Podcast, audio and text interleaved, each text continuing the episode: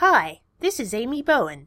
This is my Dog Days of Podcasting episode for Monday, August 7th, 2017. Welcome to episode 18 of Thread Snippings.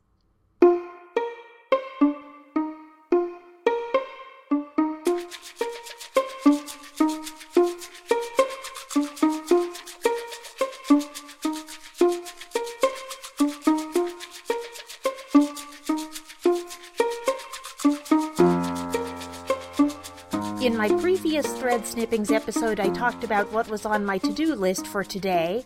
I'm recording this episode at the end of the night on Sunday, August 6th.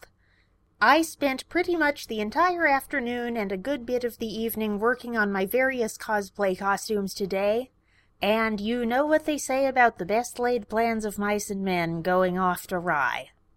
This morning, when I was getting my stuff together in preparation for going out and working on my costumes, I picked up my partially finished Jedi outer tunic for the first time since before Star Wars Celebration back in April, and I realized, oh, I never did sew the sleeves onto it. Well, so much for getting shoulder tucks done this afternoon. I guess I'm not doing that. I had a really lovely brunch with people from my church, and after that, I went to my friend Sue's house and got working on the various costumes. After I discovered that my Jedi outer tunic wasn't quite ready to be worked on by a second person just yet, I decided to prioritize my tasks a little differently from what I said in my to-do list episode. The other thing that I really needed a second person to help me with was to double check that I did the hems correctly on my Jedi robes. I have a version 1 and a version 2, as I mentioned in one of my early thread snippings episodes last year. What I did when I got to Sue's house was put on my really good Jedi boots and then try on my two cloaks over my normal clothes to see whether they hung to the right length.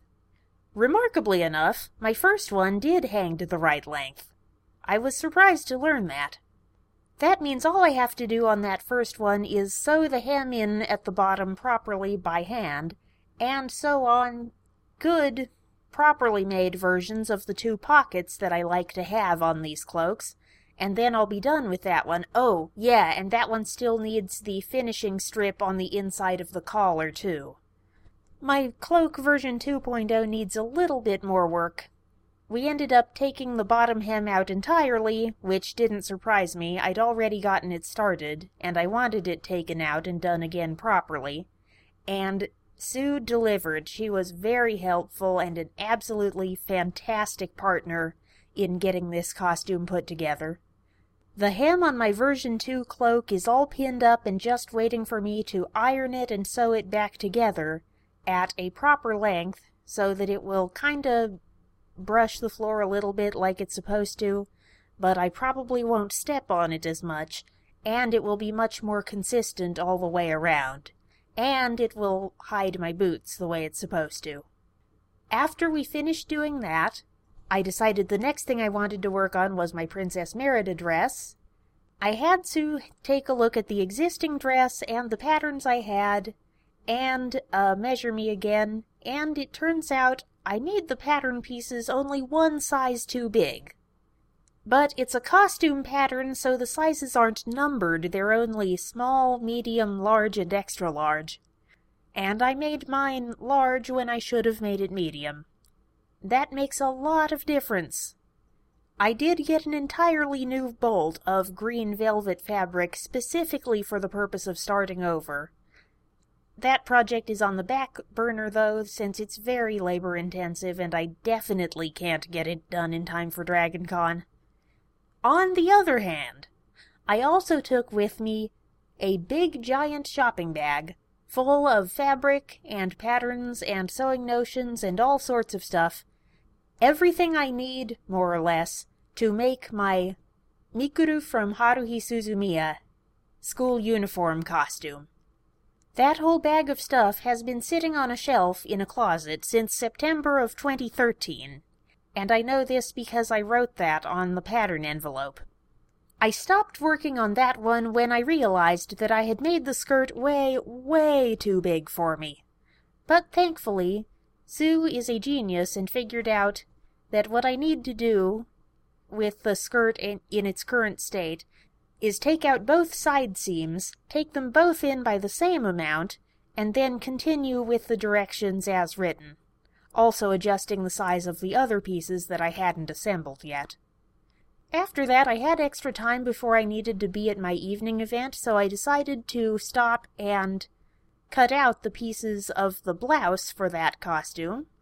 So those are all cut out now. And then I drove out to another nearby town whose tabletop gaming store had decided to start doing cosplay work nights on Sunday nights.